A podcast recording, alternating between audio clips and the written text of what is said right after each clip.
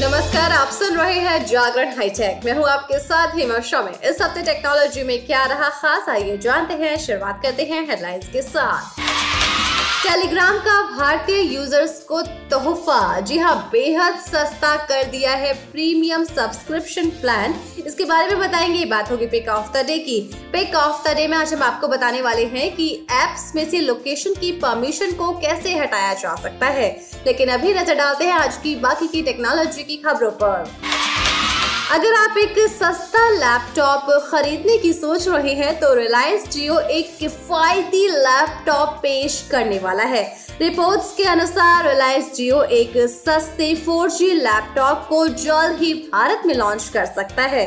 Upcoming laptop की कीमत पंद्रह हज़ार रूपए से कम रहने की उम्मीद है। जियो का नया लैपटॉप 4G सिम के साथ चलेगा। कंपनी इसे सस्ते 4G स्मार्टफ़ोन जियो फ़ोन की तर्ज पर मार्केट में लाएगी।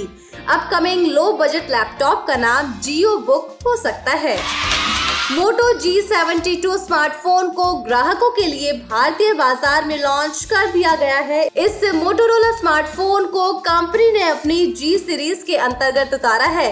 खासियत की बात करें तो इस फ़ोन में 108 मेगापिक्सल कैमरा सेंसर के साथ पीओएलईडी पैनल और 10 बिट की डिस्प्ले दी गई है। इसकी कीमत अठारह हज़ार नौ सौ निन्यानवे रूपए है और अगर आप इसे खरीदना चाहते हैं तो 12 अक्टूबर से इसे खरीदा जा सकेगा। Delhi international airport 5G technology से लैस भारत का पहला एयरपोर्ट बन गया है। एयरपोर्ट अथॉरिटी ने इसकी घोषणा की है कि टर्मिनल थ्री पर अब हवाई यात्रियों के लिए 5G नेटवर्क कनेक्टिविटी की मेजबानी के लिए पूरी तरह तैयार है। तो अब आप 5G सेवा का लुत्फ उठा सकते हैं। एयरपोर्ट अथॉरिटी के मुताबिक एयरपोर्ट पर मौजूद वाईफाई सिस्टम की तुलना में हवाई यात्री 20 गुना स्पीड के साथ इंटरनेट इस्तेमाल कर पाएँगे।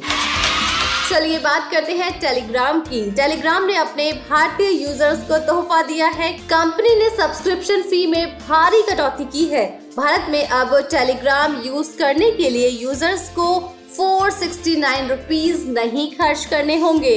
अब premium users one seventy rupees के मंथली रिचार्ज पर इसका सब्सक्रिप्शन ले सकते हैं। टेलीग्राम का ये कदम तब आया है जब व्हाट्सएप की लोकप्रियता लगातार बढ़ती जा रही है। व्हाट्सएप पर करीब 500 मिलियन भारतीय यूज़र्स हैं। टेलीग्राम भी भारत में अपनी पकड़ मज़बूत करने की चाह में है। इसलिए ये प्लान लाया गया है। चलिए बात करते हैं पिक ऑफ़ द डे की। पिक ऑफ़ द डे में आज हम आपको बताने वाले हैं कि एप्स में से लोकेशन की परमिशन कैसे हटाएँ। हमारे फ़ोन में इंस्टॉल हुई ज़्यादातर एप्स हमसे हमारी लोकेशन मांगती है। लोकेशन की इंफॉर्मेशन देने से एप्स हमें एक्सपीरियंस अच्छा जो देती हैं। हालाँकि कुछ ऐसी एप्स हैं जो बिना ज़रूरत के ही हमसे हमारी लोकेशन मांगती है। तो अगर आप चाहते हैं कि एप्स में से लोकेशन की परमिशन हट जाए तो उसका क्या है तरीका? चलिए जानते हैं। सबसे पहले एंड्रॉइड फ़ोन की सेटिंग में जाइए। फिर आपको प्राइवेसी ऑप्शन में मौजूद परमिशन मैनेजर में जाना है और लोकेशन पर टैप करना है। इसके बाद आपको allowed all the time allowed only while in use और नॉट अलाउड जैसी तीन कैटेगरी में सभी एप्स मिलेंगी। इसमें पहली कैटेगरी में वो एप्स मौजूद होंगी जो फ़ोन की लोकेशन को हर समय एक्सेस कर सकती हैं। फिर दूसरी कैटेगरी में वो एप्स मौजूद होंगी जो सिर्फ़ तभी आपकी लोकेशन बताती हैं जब आप उन्हें ऑन करते हैं। अब आपको जिस ऐप की भी लोकेशन परमिशन बंद करनी है, उस पर आपको टैप करना है। इसके बाद अब आप ये तय कर सकते हैं कि कौन सी ऐप आपकी लोकेशन को कब एक्सेस कर सकती है और कब नहीं।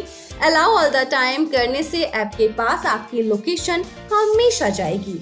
Allow only while using the app करने से सिर्फ़ तभी आपकी लोकेशन एक्सेस हो पाएगी जब आप ऐप का इस्तेमाल कर रहे हैं। आपको बता दें कि आस्क एवरी टाइम जब आप सेलेक्ट करेंगे तो ये हर बार ऐप यूज़ करते हुए आपसे लोकेशन की परमिशन मांगेगा। इसके अलावा आखिरी ऑप्शन डोंट अलाउ पर टैप करने से ऐप की लोकेशन का एक्सेस हमेशा के लिए बंद हो जाएगा। तो इन आसान तरीकों से आप ऐसा कर पाएँगे। वैसे अब हमारी टेक की खबरों के साथ मुलाकात होगी थर्सडे को। तो तब तक के लिए रखिए अपना ढेर सारा ख्याल। जुड़े रहिए जागरण पॉडकास्ट के साथ।